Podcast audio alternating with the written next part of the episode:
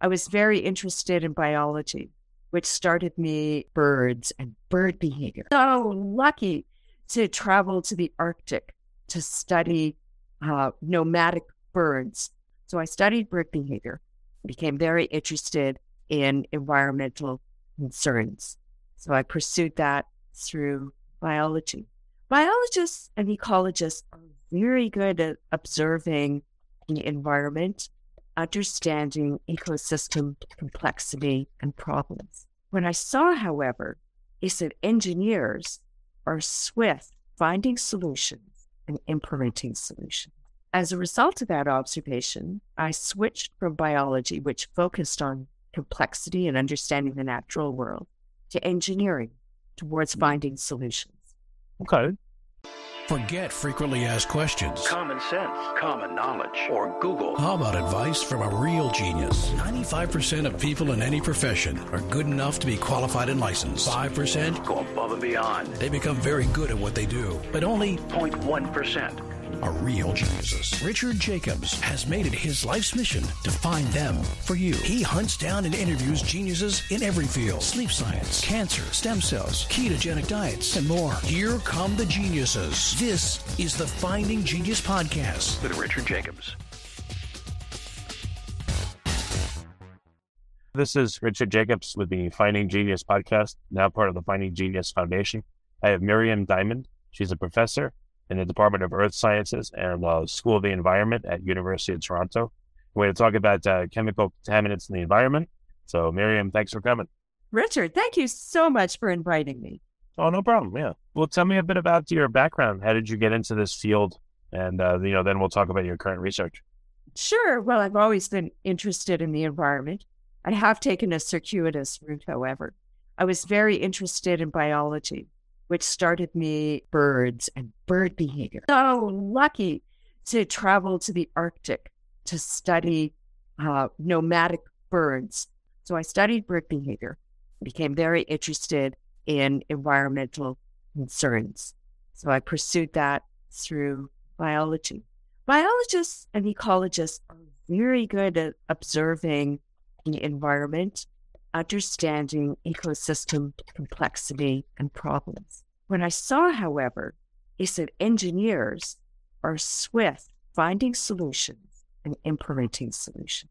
As a result of that observation, I switched from biology, which focused on complexity and understanding the natural world, to engineering towards finding solutions. Okay. Interesting. What's your current research about right now? I look at chemical contaminants. I'm interested in contaminants that are in all of us, that are in every creature that's alive all around the world. I look at particular sets of contaminants like flame retardants, plasticizers, forever chemicals. And I'm interested in discovering their sources, how they move through the environment, how they get into animals, how they get into us. And then I leave it for the health people to figure out the health effects. I'm also very interested in chemicals management. Well, I guess I don't know. I guess one problem is there's hundreds of thousands of different chemicals that I mean, and maybe a, a few of them have been looked at and characterized you know, for their health effects, but the combination of them and again the prevalence of just so many different types. How does anyone get a handle on what's good, what's bad, what's affecting what? Oh, that's a great question. What you've said is so true. We know a lot about so few chemicals. We tend to be looking under the lamppost for our keys. You know, that story about the person searching for their lost keys under the lamppost because the lamppost is where the ground is illuminated. So it's really tricky to go beyond the lamppost. However, there's a lot that we can learn under the lamppost that has not been looked at or just on the edges of the, the area that's illuminated. So our work has really been tracing the sources through to exposure. And there's so much to be learned about that. The research started, and my research started outside. People were fascinated by what was what chemicals were being discovered in the Arctic. That's really important because you would think that the Arctic is a pristine location, or at least you mm. would have thought so decades ago. In mm. fact, we were finding way too many chemical contaminants that had traveled there from industrialized, populated locations. But we had to figure out what the sources and transport pathways were. Then, armed with that information, how we could control the pollution sources. Also, early on, we were looking at smokestacks. What I mean by that, because I mean it also figuratively, super high emitting industries or locations. But then we started realizing that chemical sources were everywhere, including inside our homes, that were causing us to be exposed. So we moved our we, large transitioned our research from outdoors actually to indoors. Okay. So what in, indoor environments do you look at now? Like people's homes or Red house, businesses or yeah, I mean people's homes. The other reason why I transitioned my research is because uh, several decades ago, well, maybe more than that, I became a mom. And becoming a parent really changes your outlook. Before you're a parent, you think, wow, what's going on? Way I'm, you know, out there in that environment or with all sorts of other people. And then when you become a parent, you say, wow, what's happening with my kids? How are my kids are, are uh, how are my kids being exposed in the sandbox in which they're playing? Mm. Exposed by the toys that are going into their mouths. Yep. Yep. Hmm. So what uh, are you doing uh, like anthropological analyses, like going to people's homes and sampling for contaminants, or have you used your home as a test bed, or like? Oh, we have used my uh, home as a te- oh, my home has been used many times as a test bed. Absolutely, and many researchers have used their homes. Um, yes, I I could tell you some of the chemical profiles in my house. Hey, what have Uh, you found that that was really interesting to you, or like horrifying? Yeah, well, we found that my house, which is really old, my house is so well over a hundred years old, and yet we found chemicals uh, that shouldn't have been here. For example, chemicals that were used in dielectric fluids and transformers, and also in certain building materials. Those chemicals were discontinued from use in the early 1970s. Yep, they showed up in my house. They weren't used when the house was constructed. They weren't used after our house was renovated, and yet they showed up in our house. So that was puzzling. We Where do you also think they looked- came from? Have you been able to identify that? no, Okay. but I know that they're in every house, unfortunately. They're in every house because the chemicals were used so ubiquitously that they're just smeared over the entire environment. So, what our research has found is that chemicals used way in the past, if they're persistent, will continue to be here today.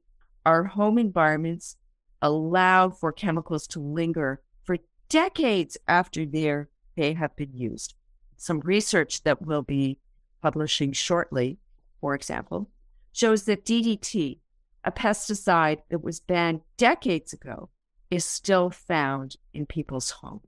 The indoor environment preserves that, that chemical signature. It preserves the presence of those chemicals. Well, that's very disturbing because we use so many different chemicals in our homes. Well, uh, see, you found DDT, but did you find a lot of it, a little bit of it, or does it have such a low uh, threshold for sickness or death that you know any amount's terrible? We found a range of levels at levels high enough that they could be of concern for infants or toddlers that are that would be exposed through dust, for example, on the floor. Before we continue, I've been personally funding the Finding Genius podcast for four and a half years now, which has led to 2,700 plus interviews of clinicians, researchers, scientists, CEOs, and other amazing people who are working to advance science and improve our lives and our world. Even though this podcast gets 100,000 plus downloads a month, we need your help to reach hundreds of thousands more worldwide.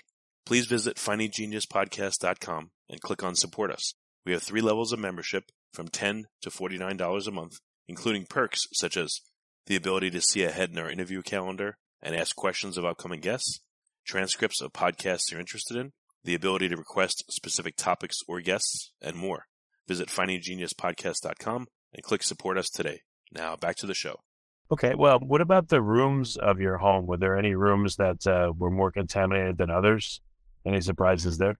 Um, no surprises there, but I can report from the literature, for example, that if you happen to break a mercury thermometer, most of us don't have mercury thermometers, but if you do and you break it, mercury will last in that room for and then will emanate throughout the home and again linger for a very, very long time. So chemicals don't stay in a particular room.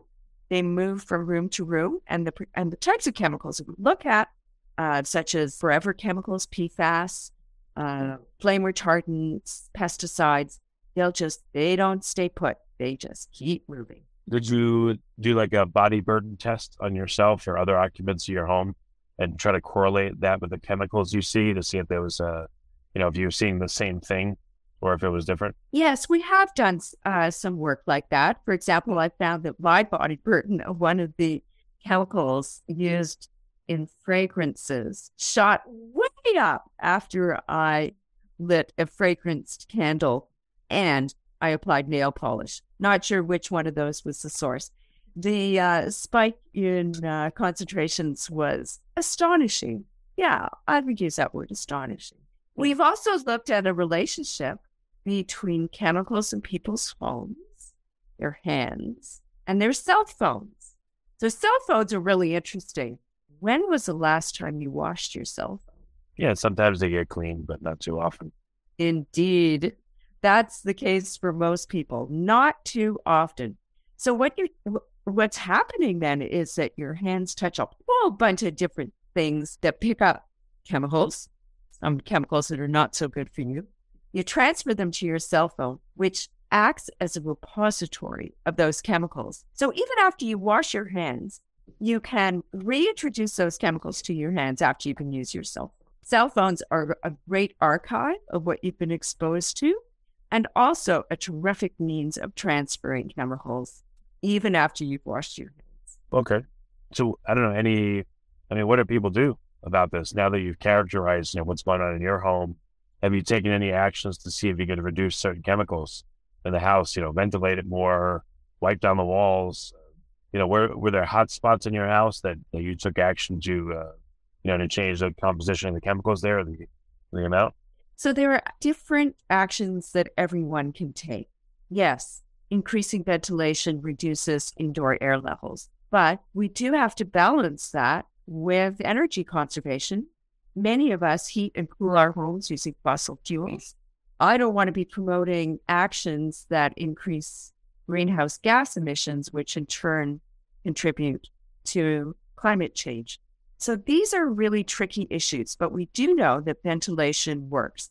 So, for example, after you paint your house, use certain glues, use build particular uh, building materials.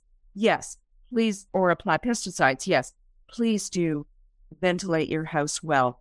Ventilation does reduce chemical concentrations. Please do remove the dust wet mopping is the best thing to do. It does reduce chemical uh, contamination. Moreover, it reduces opportunities for little kids and pets also to be exposed. So, those are practical things that you can do. Then there are bigger societal things that everyone can contribute to. And that is being politically active, looking for representatives who speak to environmental protection that speak to sound chemicals management. I think that's really important. There are many organizations that work towards sound chemical management. I support those organizations and try to promote their, their work. I myself have become very involved in chemical management activities. I've worked on chemicals management activities at the national scale and now going international. So those are activities that I believe uh, contribute to and make a difference, not just for myself and my family, but for next generations. I really want to use my expertise to help with chemicals management so that everybody can live in a safer world. What what does chemicals management mean? What does that mean for an individual? What it means is looking at which chemicals should be removed from the marketplace, making sure that nasty or regrettable alternatives are not put onto the marketplace. It means ensuring that chemicals are and waste are managed soundly. For example, that persistent chemicals are not just put in landfills where they'll just go all over the place, but rather that they have to be managed according to hazardous chemical handling procedures. Chemicals management means that we don't ship our waste from high income to low income countries. That happens like it's happening right now, today. So it means looking after what we do with our chemicals. It means being aware that we're offshoring production of many of our chemicals so that, for example, other countries are bearing the burden of chemical contamination, whereas wealthy countries don't. So there's so many different aspects to chemicals management that we need to be aware of and work towards. Are there any particular scientific questions that you're looking at in terms of specific chemicals, or are you looking for? Are you doing like more a holistic overall approach? We're looking right now at PFAS, which stand PFAS. That stands for per and polyfluorinated alkyl substances.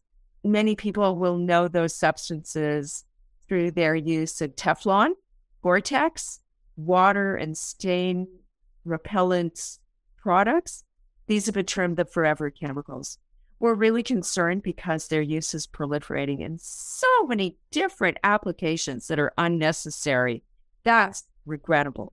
It's regrettable because these chemicals don't go away. It'll t- we, we don't even know how long these chemicals are going to last. They're really difficult to remove from drinking water. The point is, we shouldn't, we, we need to dramatically reduce our use of these chemicals because we can't get rid of them. And it's really hard to treat our drinking water to remove them. Some of our studies have shown that these chemicals are prevalent in certain cosmetics, cosmetics that are marketed for being long lasting, for being, gee, put it on now and let it last for 24 hours. It's really resistant to water. So, this is not where we should be using incredibly long lasting chemicals. We don't need these chemicals in cosmetics. We've also completed a study on the use of these chemicals in kids' products. These forever chemicals are used in everything from school uniforms to some kids' swimwear.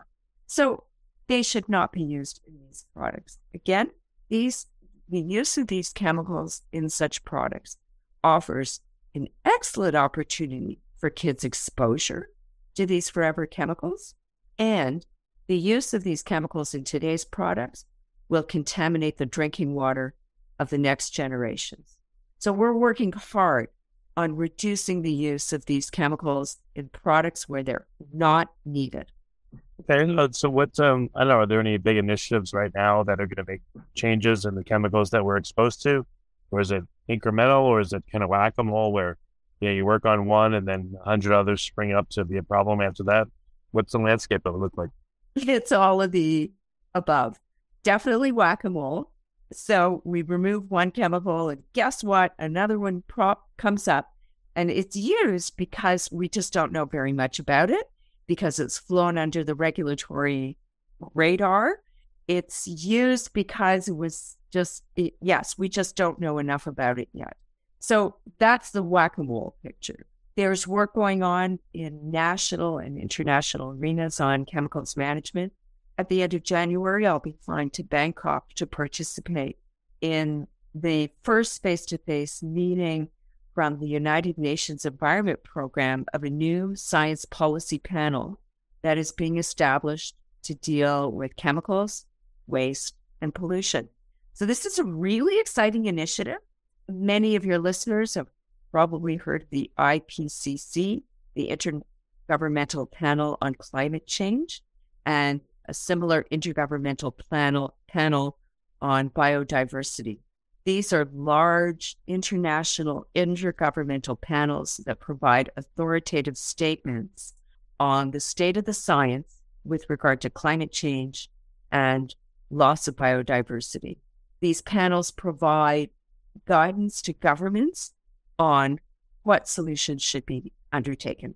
Now, a new panel is being established for chemicals, waste, and pollution that will hopefully fulfill the same role, providing these authoritative overviews of emerging and prioritized issues.